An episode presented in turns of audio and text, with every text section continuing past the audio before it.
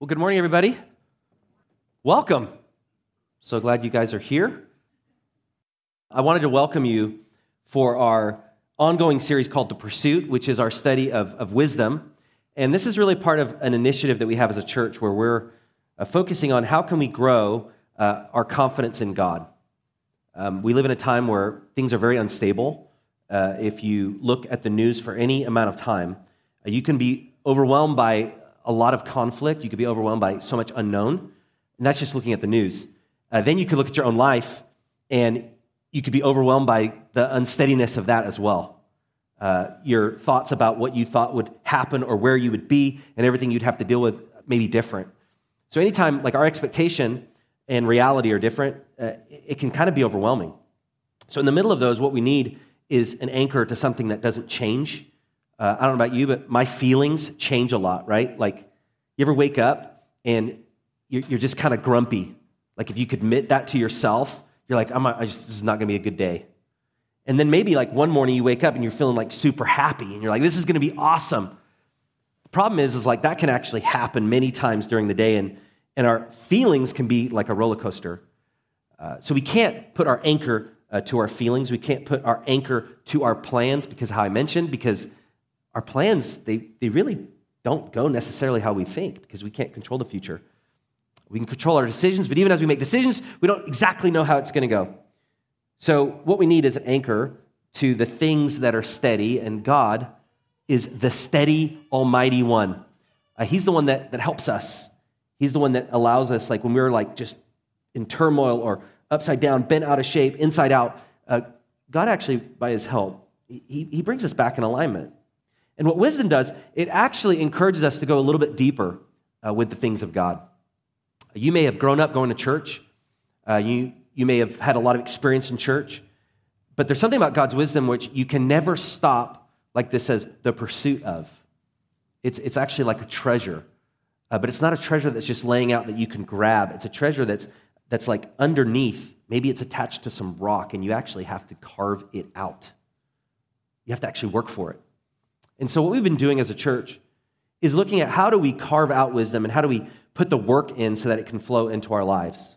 And last week I talked about one of the most important characteristics of wisdom is teachability. That's the, the attitude that you have to be coachable.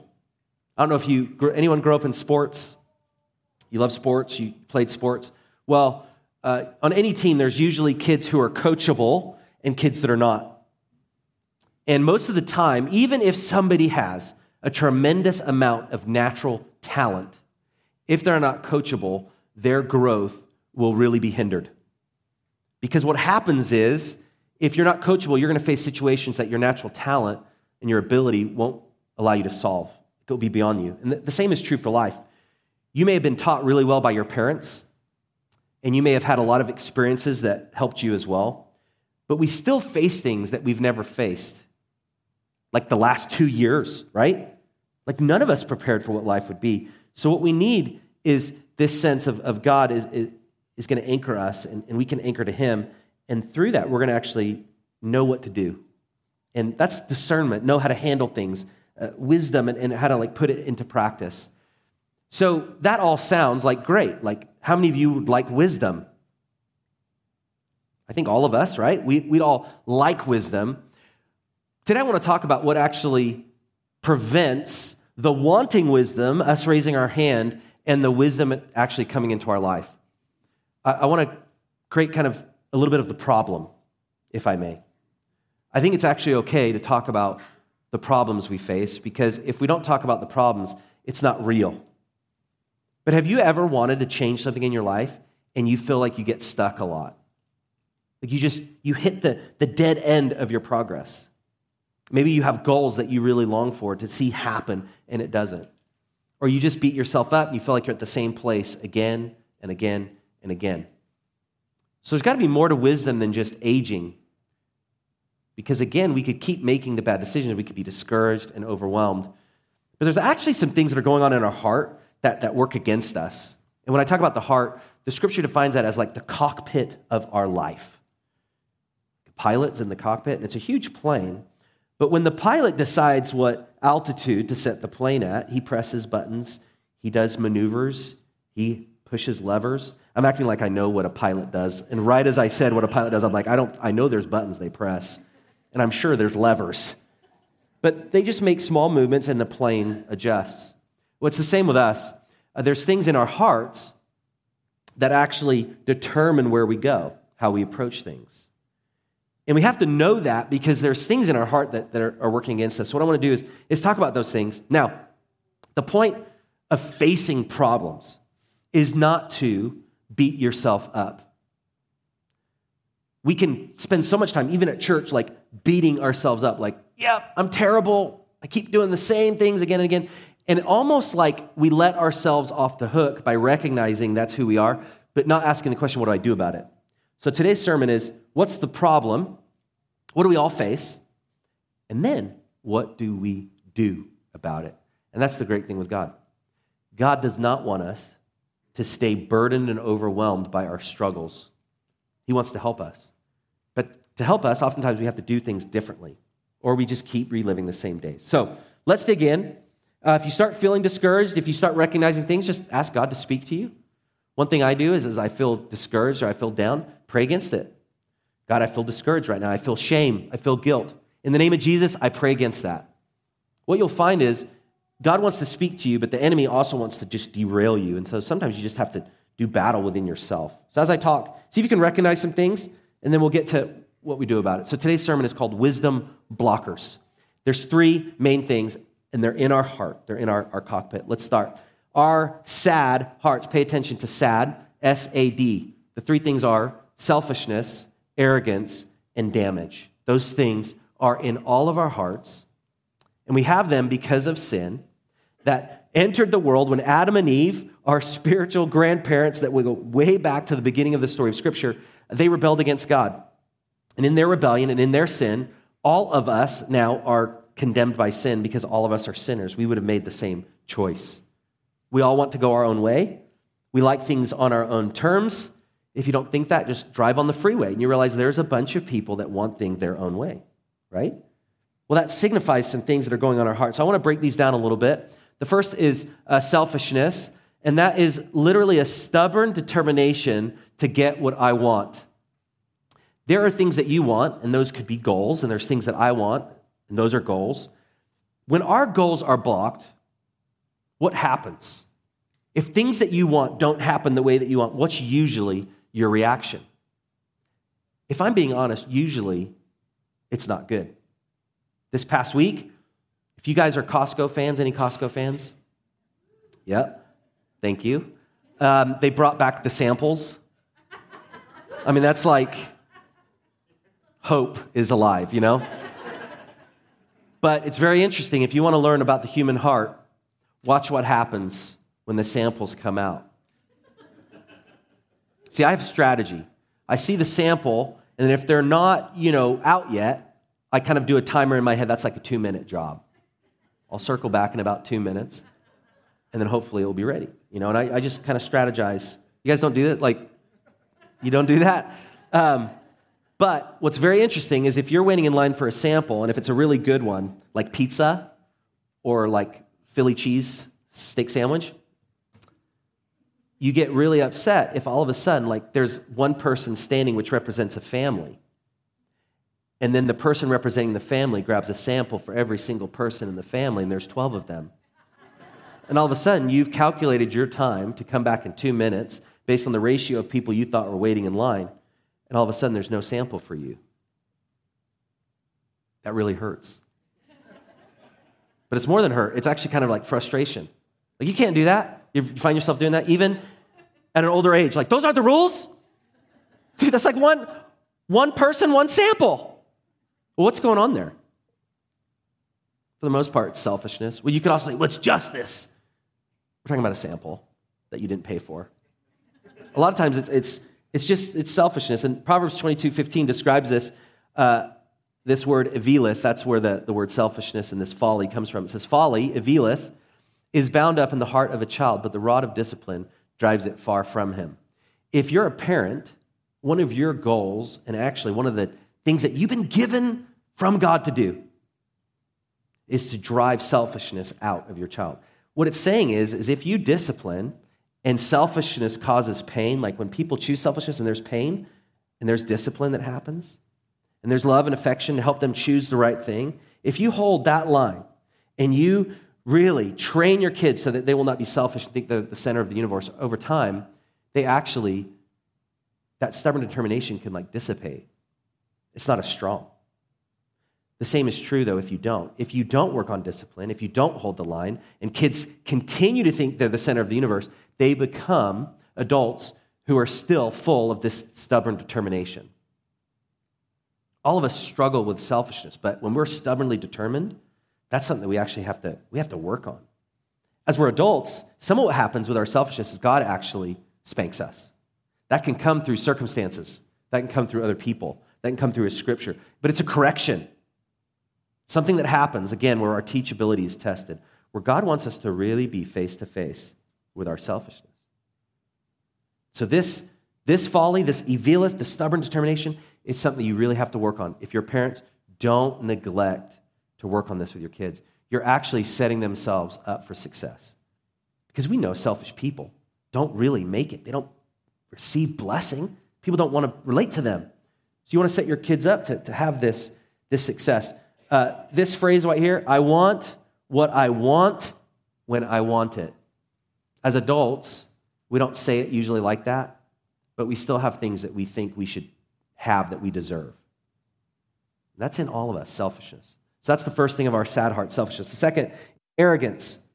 And that is feeling I deserve more, or I deserve better, or I deserve something sooner than I received it. It's a very strong drive in our hearts as well. And we all have it. Arrogance. Uh, Ecclesiastes 9 3, pay attention. This is part of this wisdom. You see two words, I'll describe them. This is an evil in all that is done under the sun. That the same event happens to all. Uh, the writer here is talking about how, why do good things happen to, to bad people? And why do bad things happen to good people? You ever wondered that? Like the people that shouldn't get ahead, get ahead. And the people that you think should, they don't. And it can be very perplexing, it can be very frustrating. And so Solomon's writing this, and he says, also, and then he's, he's telling us about the human condition. Pay attention to this. Also, the hearts of the children of man. Who are the children of man? All of us. Everyone who is born in this world that's human are part of the children of man. And it traces back again to Adam and Eve. They're full of evil, which is the Hebrew word for ra, and madness, halelah, is in their hearts while they live. And after that, they go to the dead. If you've never read the book of Ecclesiastes, you don't always want to read it when you're a little discouraged. Because if you're down, it brings you down a little further. But what it is, is actually written from this perspective of like a midlife crisis and how do you sort out all the things that you don't understand about how life works. Again, it's like your expectation and reality. When those don't match, you can be very discouraged. And so Solomon's writing, but this is so important. This one verse, I'm going to talk about ra in a, moment, but arrogance is halela. What word does that look like? Anyone? Hallelujah. When you sing a song, you're lifting up hallelujah to God. It's like you're lifting up God. Well, arrogance is I'm going to put myself up. Like I want to be recognized, I want to be praised. All of us have this in our hearts. We want to be mentioned, we want to be thought of. We get discouraged if we feel like we're, we're underappreciated, we're not recognized. But a lot of times, what's driving that is an arrogance that we have. And arrogance is uh, a little bit more than uh, the, the selfishness. Go to the, the next slide there. So, hallelujah, this hallelujah, like praise ourselves, the feeling that we are superior to others and deserve more and better. So, selfishness, I want what I want when I want it. Arrogance, I deserve it. If you think you deserve something and you're entitled, a lot of problems can come. But we live in a time where the world pretty much decides they, they're entitled to certain things in their timing. And if those goals get blocked, you see so much conflict. So I want what I want when I want it. That's selfishness. But then I deserve it. That's arrogance. All of us struggle with this. We don't talk about it a lot. But if you want to untangle a conflict and you kind of unpack an argument, most of the time it's tied to these first two. Selfishness, we're, we're each wanting our own interests and not the other. We want our own goals and not someone else's. And then we think that we're right in deserving that. I mean, doesn't this pretty much summarize like all the arguments you've had when you finally get to the point where you unpack it? It's two people that aren't seeing eye to eye because they're just seeing what they want. This is the cause of many marital conflicts, many conflicts in the family, between kids and each other, between parents and kids, at the workplace, at church. You see it selfishness and arrogance. So that's the S and that's the A. And then the last one is, is D damage, a willingness to hurt others to get what I want. Well, why would you get to the point that you're willing to hurt others to get what you want? In your arrogance, we all think that we deserve it. And so if you think you deserve it, you're going to do all you can to get it. In Ecclesiastes 9 3, you see that? You can go back to that slide. I don't know if it's on the next one or previously.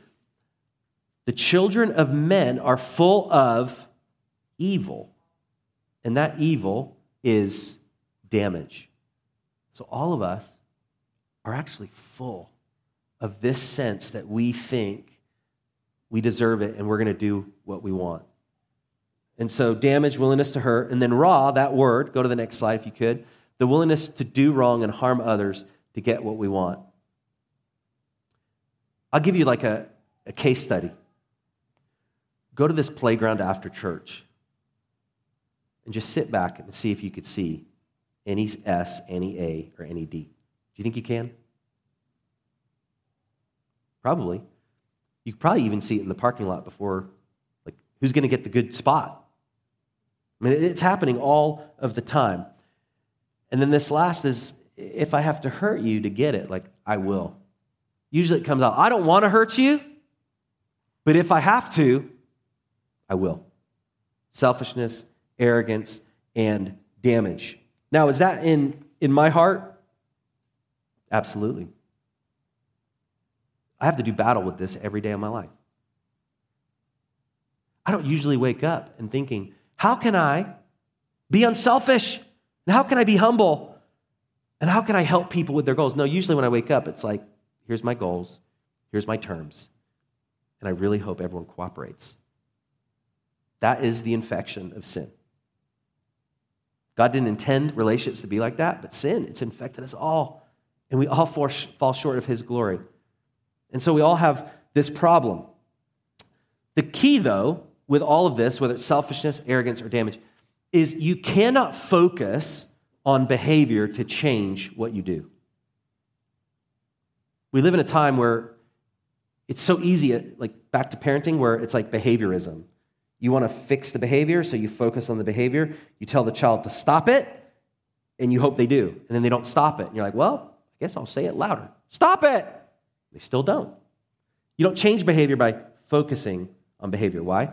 Because behavior doesn't come just out of thin air. Where are these sad things? They're in our heart. Our heart drives what we do. Remember? It's the cockpit, it's determining.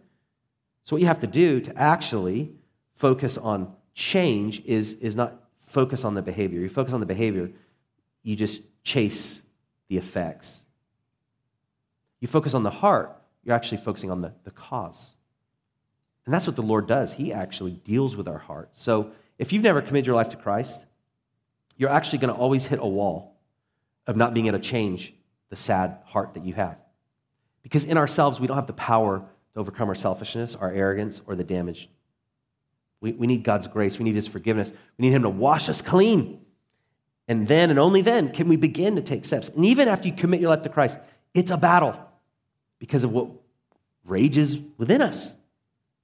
So, what I want to do is I want to shift and just give you some, some things to think about, like on the perspective level, okay, to, to see things. So, the first, for behavior change to last, I must see life and situations differently. So, for behavior change, for you to change, for me to change, for life to change, for our circumstances, for us to react differently to that, you have to have a perspective shift.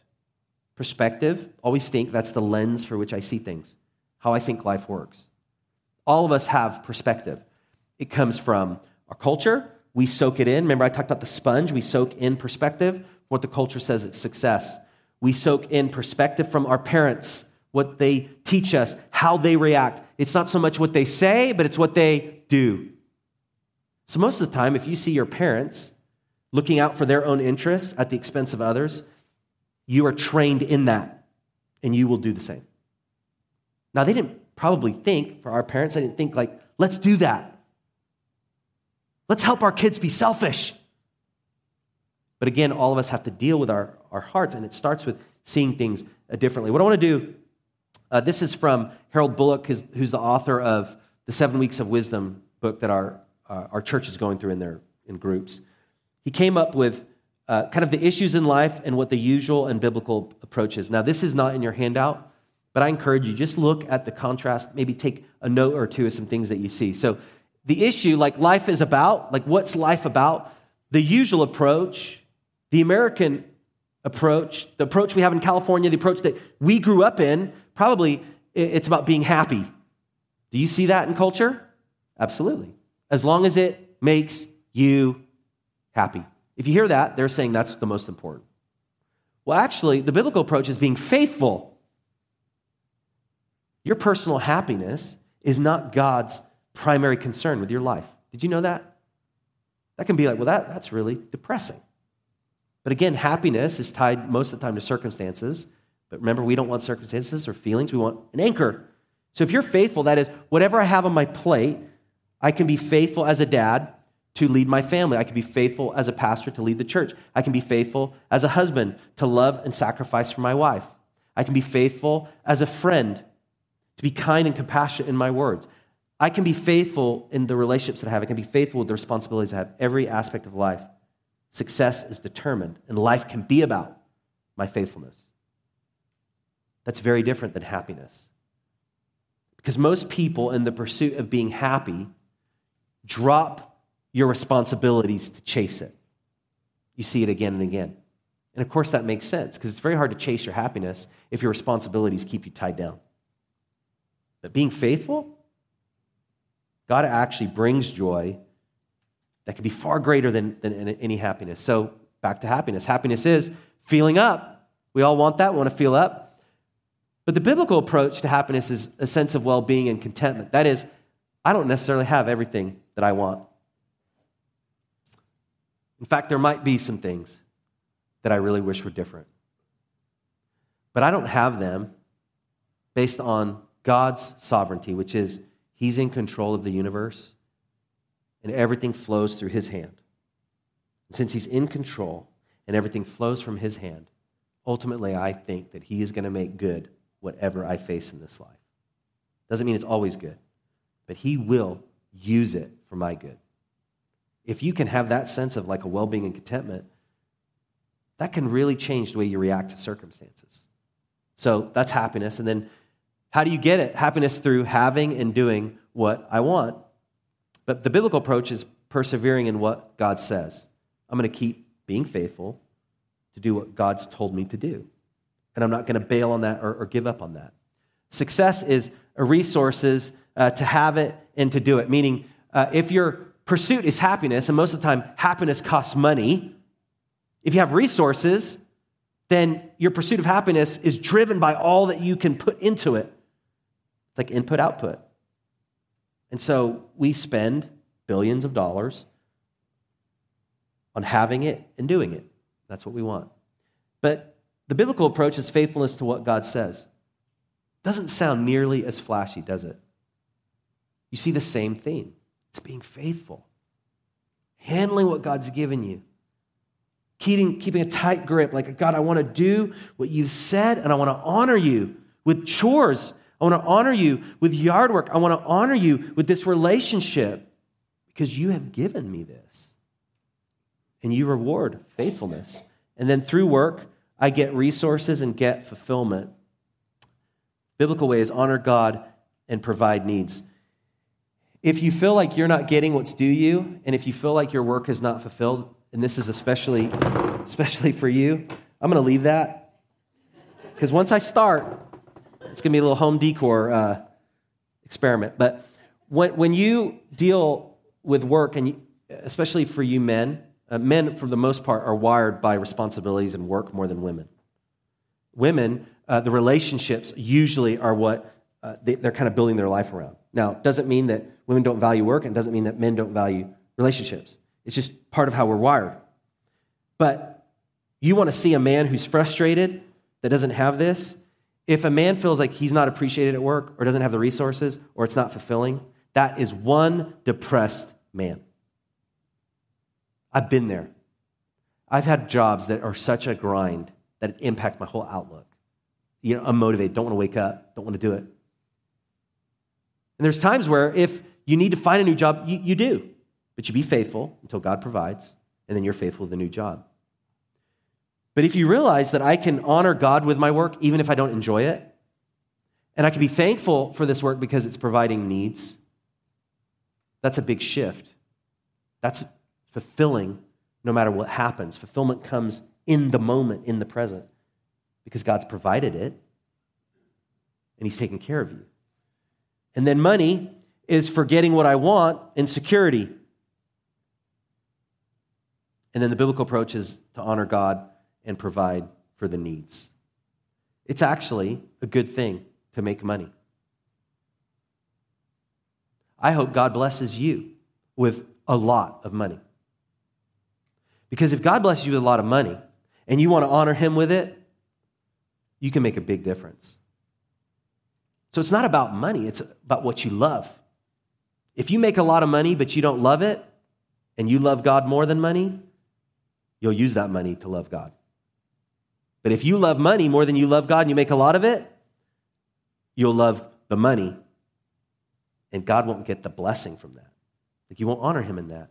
And so this is upside down. So, you know, maybe just look at this happiness, success, your work, money, what you think life's about, and maybe just kind of note what's the drive that you have? Is there one of these that you like, man, I'm, I'm on this side for sure? Maybe recognize that. And maybe what is it that, that God might want to call you to on the other side? So this makes sense? I want to just give you a little snapshot. For you to change, again, you have to see this differently. You have to adopt over time more the right side column. You have to make choices that align with that. And we are not hardwired to do it. And we live in a culture that's not reinforcing it. The culture is saying, do the usual approach. Why? Because it's usual. That's what we do. So if you want to live biblically, for the most part, you're going to be doing things very differently. And that's, that's not a bad thing. But you have to see life and situations differently. Now, I want to talk a little bit about values. For behavior change to last, I must also feel something else is more important than what currently seems most important. So that's a value structure shift. All of us have values. Now, if you're here at church, one of the values you have is, is coming to church. People that aren't here, that are making a different choice, they may value church, but they may value something more. If you want to know what you value, you look at what you do. But then you can't fix your values by just focusing on what you do. You, you have to have that, that perspective shift. And then you have to begin to choose a different values. And I have a chart for this, and I'm going to go through this uh, briefly. Again, same, but now it's, it's values. So the focus, the usual approach is me first. That's the usual. Uh, biblical is, is God first. Do you think that makes a difference in life, whether it's me or whether it's God? Absolutely. Makes a huge difference. And all of us would say that, but it shows up in different ways as we go on. So, the number one priority if it's me first, the usual approach is my desires. What's in our heart? Selfishness, arrogance, and damage. So now you can see the implication if the focus is me first and on my desires, I want what I want, what I want it, I deserve it, I don't want to hurt you, but I will to get what I want.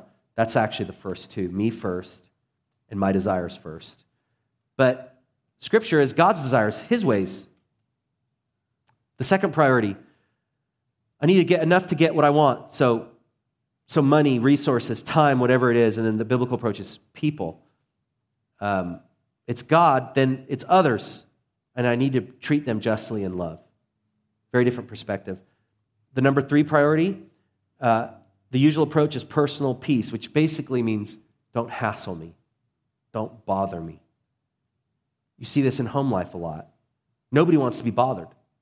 Dads don't want to be bothered by the wives. Wives don't want to be bothered by the kids. The kids don't want to be bothered by the, the, the family, by the parents. We all don't want to be bothered by anyone else. But personal peace doesn't come by making it the third priority in your life after you and your desires. If you make God's kingdom your third priority after God's desires and people, you make his, his kingdom, you, you're going to see some progress. And then the fourth priority is work. So I get what I want. You can see it flows. But then the priority of work in God's ways is different. So, so I earn my way, my way and give. Like that is, I, work is not my, my meaning. It's not my purpose. It's not my identity. Work is so I can support, so I'm not mooching. I'm not being a drain on anyone. And then also, I'm in a place where I can give. And then, number five, family and other things. So, notice where this ranks in relationship to me.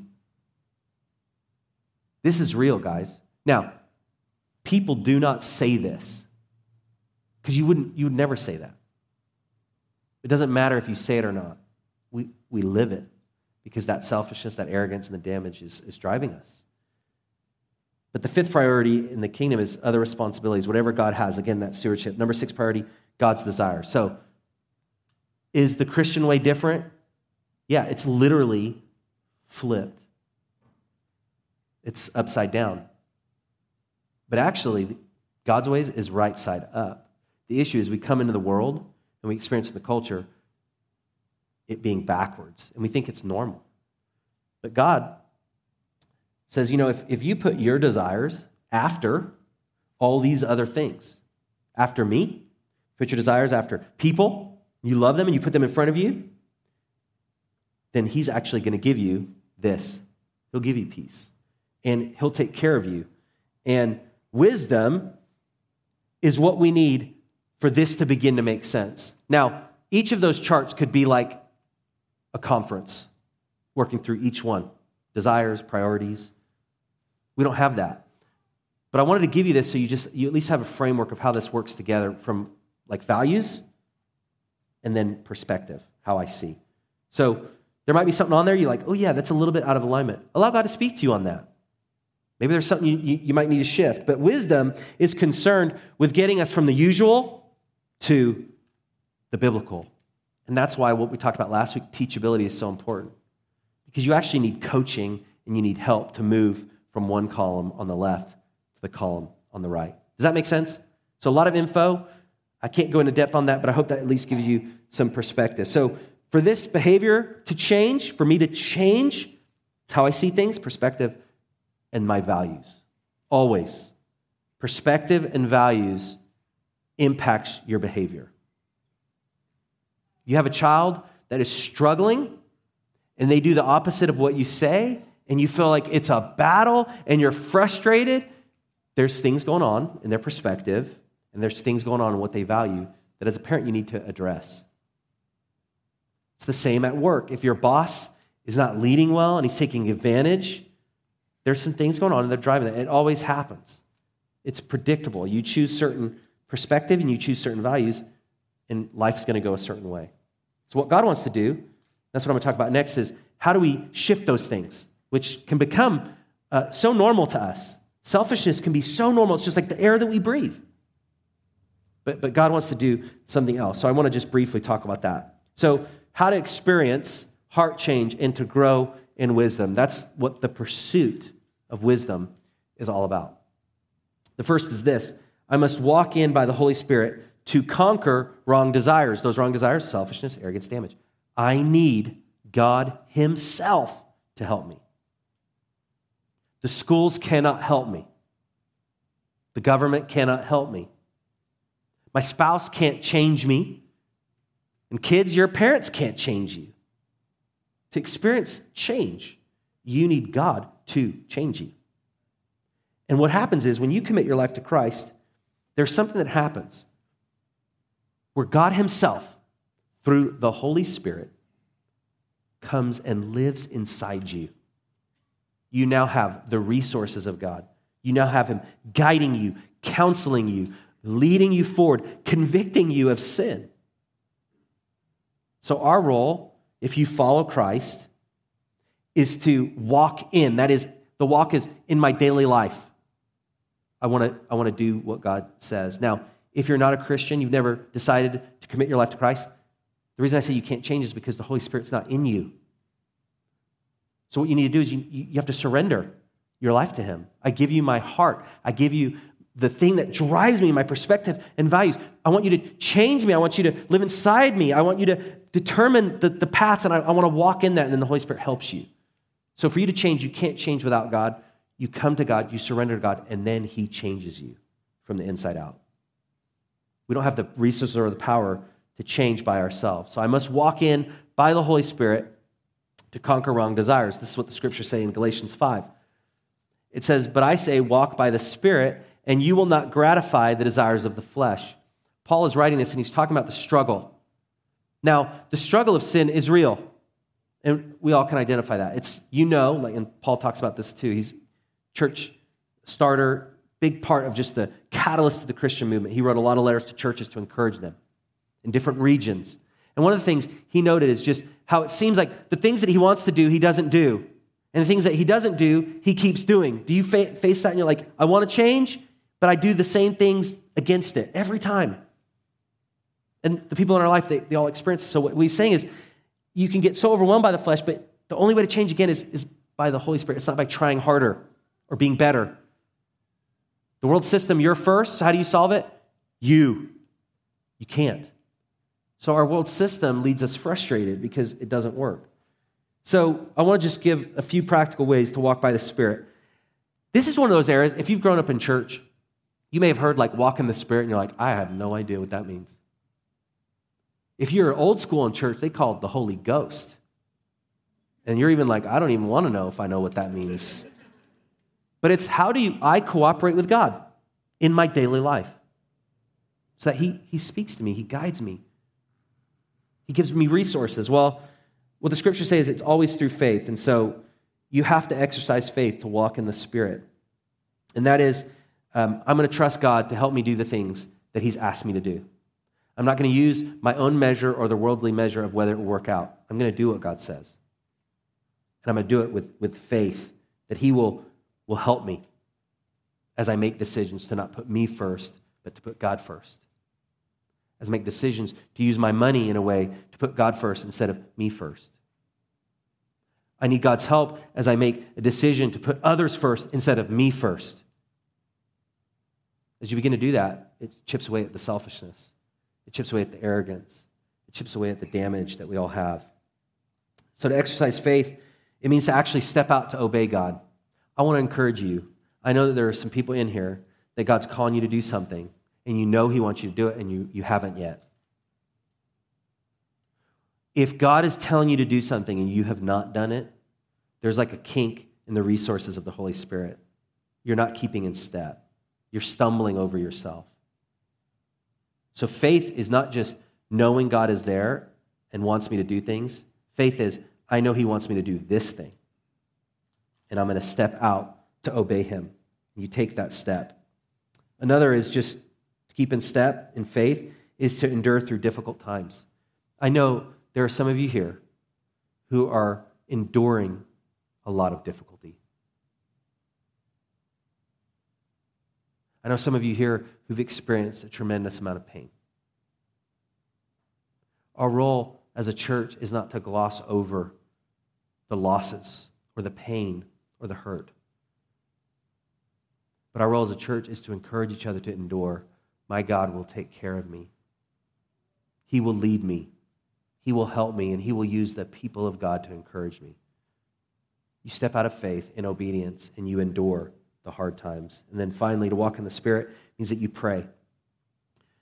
With what you face in your life, you pray and ask God. Prayer is the reminder that we can depend and call on God in the middle of things. If you don't pray much, I just encourage you, that might be the first thing to keep in step with the Spirit is you face like a stress, like your boss comes to you at work and tells you you need to do something or changes something, and you don't see eye to eye, and you're frustrated.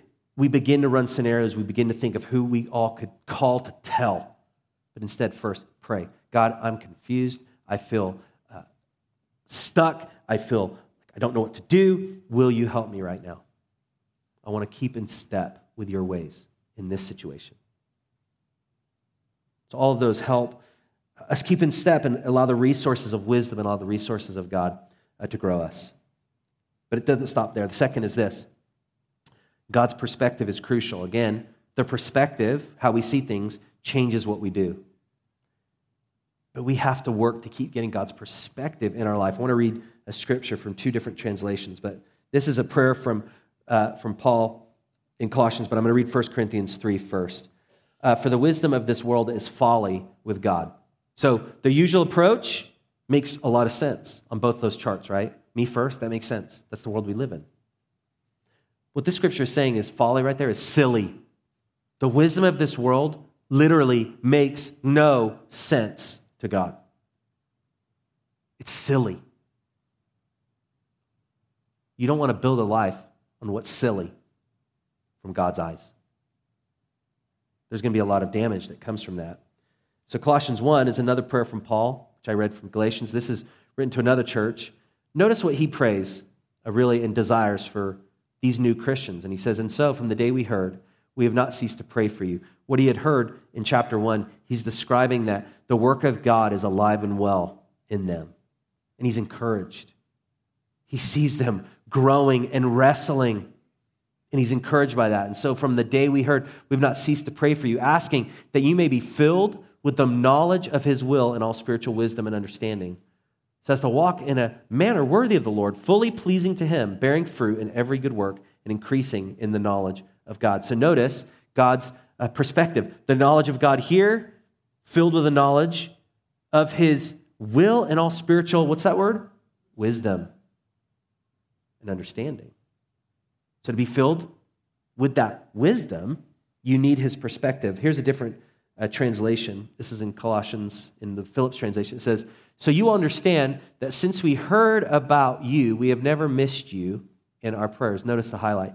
We are asking God that you may see things, as it were, from his point of view. If you want wisdom and you want to pursue it, one of the things you want to pray is God, help me to see things from your point of view. That could greatly help alleviate some trouble. You don't want to just see it from your point of view. You don't want to see it from the New York Times bestseller author's point of view. You don't want to see it from the leaders of our country's point of view, social media's point of view, your parents' point of view. You want to see it from God's point of view. That should be our prayer as a church. It's crucial. And so, one things you want to do is, is what Paul's saying is like, I'm praying for this. So I want to encourage you, as I said, to, to focus on prayer. That's a key that you keep in step with the Spirit. But pray, if you're married, pray for your spouse that they will grow in the knowledge and understanding of God. Pray that for them every day. Pray that for your kids, that they will grow in the knowledge and the wisdom of the ways of God. Pray that for our church. Pray that for me. Pray that for the leaders of our community. Pray that for our president They may grow in the wisdom and knowledge of God. And as that happens, you can begin to see, if they choose to keep in step with the Spirit, you can begin to see things differently from God's point of view. It is crucial. Well, what this means is we have to aggressively, for to see things from God's point of view, we have to aggressively like read the scriptures for ourselves. I'm going to talk about that in a moment.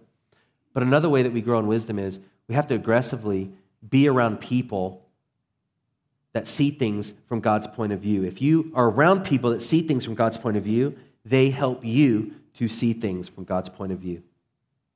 Has somebody ever told you something that they do and you were challenged by it because you're like, that's not what I do? And you can walk away like, well, they're special. We can say that for a lot of people. They're special. They're, they're crazy. They're different. But could it be that God is using them to challenge you to see things from His point of view, if they're seeing things from His point of view. And so the community of the church, Sunday mornings, group life, serving, giving, initiating with each other, part of what we're commanded to do is help each other see things from God's point of view, not from our own agenda, from what we gain or lose by what they do, but from God's viewpoint. That's actually what, how we're supposed to be encouraging. That's how we, we gather and we, we want to learn. We want to humbly say, God, will you teach me today? As I go to church, will you show me something that I can change or I need to change? Being humble, being, being teachable. And then finally, go to the next screen there. To experience heart change and to grow in wisdom, I need to begin living out scriptures so it becomes true and real. I think I've talked about true and real before. Very helpful paradigm for me that I learned uh, many years ago. True and real, the difference is, is from knowledge to like experience. So, for instance, um, you know, gravity is true, right? Gravity's true. What's also true is I'm, I'm 41 years old. That's true. Sometimes I forget that that's true. When it becomes real is if I were to do a victory leap off of this stage. Say, like, gravity is true. And then I land and my ankles crunch and my knees buckle and my lower back is it? It's real. What it means is it's not just the knowledge, but I have an experience with that knowledge that changes what I do. Therefore, gravity is true, but it's also real. If I violate it, I'm going to be in a world of hurt. Now, some of you, it's true that you're younger and you're limber. You could jump off here like with no problem. But it's seeing here's what God is trying to teach me, and it's not just to fill my knowledge so I know facts, it's that I will live differently. I'll make a different decision. That's what wisdom is. You have to see the scriptures not as just facts, but as a different way of living. And so, in closing, uh, if you have a program, go ahead and open that out, or open that up, I should say. And there's an extra handout that has the heart attitudes on that. Can you, can you see that? I want to introduce these because, well, not introduce them, I've talked about them a lot, but the, the thing about scriptures is that it's very different. And so these, these heart attitudes are actually summary of the one another's from the New Testament. Anytime somebody says to love one another, serve one another, all of these things are kind of summarized in these seven statements. These heart attitudes are very important to us here at Ridgeview. Uh, this is what forms our culture. This is the measure of our relationships and participation in church. We always want to look back like, are we doing these as people? Are we doing these as leaders? Are we doing these in our group? Are we doing these on Sundays as we volunteer? Like, we always want to look through this lens. And you'll see those on there. There's seven. But these seven are designed, as we put those into practice, for us to move away from the selfishness, the arrogance, and the damage. Because for you to start with heart attitude number one, and for me to begin there by putting the goals and interests of others above my own, you're living the biblical approach to relationships. That's what love is it's sacrifice. So, what I want to encourage you to do is not just look at another handout with a lot of information, but this week, take some time to focus on what the scriptures say. There's the heart attitude, and there's a scripture connected to it. Focus on what the scripture says and memorize that heart attitude and memorize that scripture. Could you do that? I think you could do it. I think I could do it. But what would it take if, if I began to see things true and real? And then not just memorize it, but begin to ask a prayer of God God, will you help me to put one of these into practice? If you do, you're aligning yourselves with the biblical approach. So, right now, take a look. I'm going to give you like 10 seconds. Take a look at that list. There's seven. Pick the one that stands out to you. Like, I need to take a step towards this one. Pick that and put a circle or a star by it. So, this is going to lead into some next steps which are, are tied to this. So, but let's walk through some next steps. Again, filled with the knowledge of God and His wisdom as we put it into practice. So, the next steps is how we do this. So, the first one, next step that you can take this week is to ask God to show you any sad in your heart and confess it. One of the ways that you keep in step with the Spirit is if you do something that's selfish and you wrong somebody, admit that sin, confess it to God, confess it to that person, and God will do a work in you. This past week, God did that for me. I said something that was not kind on Thursday to a couple people. It wasn't appropriate. It wasn't grace filled speech, which I'm commanded to do. And God just said, like, you, you blew it. And it was, it was selfish. It was just a joke that I said, but it wasn't appropriate. So God's like, you, you know, you need to make that right. It's like, oh, God, please, no. But God was telling me, they're sad in your heart and you need to deal with it. So I had to make it right. I had to ask for forgiveness. But when I do that, and when you do that, God does a work because it's real. Dysfunction is acting like things are normal and they're not. And so God will do that work. So that's the first. Ask God to show you any sad in your heart and confess it. The second, pick a heart attitude to put into practice over the next two weeks. So maybe that one you identified, memorize that one, memorize the scripture, and ask God to give you an opportunity to put into practice. If you do, again, you're aligning yourself up with the biblical view of things. And that can help you get some traction. And then the third is this a daily surrender to God through prayer this week. I want to encourage you when you get up out of bed and your feet hit the floor, and if you're older and gravity is real, like I've said, it may take you a little bit to like, oh, there's new pops I've heard this morning. But say a prayer of daily surrender. And so it, it could look something like this. You put that on there. God, I give you my day to day. I surrender to you. Uh, please help me to see things as you see them and to value the things that you value. Uh, when I mess up, please show me and help me to clean up as quick as possible. In the mighty name of Jesus, I pray. Amen. So each day, make that your prayer. God, help me to see things as you see them. Help me to value the things that you value. When I mess up, show me so I can clean up, so I can make it right, and help me to rely on your power. That's my prayer for us as a church. It's my prayer for you. As we do this, keep in step with the Spirit, allow God's scriptures to speak to us aggressively participate in the church and put things into practice, we can change and wisdom can grow. So we're going to sing a song back to God in a moment. And I pray, you know, pray that we'll have that time of surrender as we wrap up our service. Thank you guys.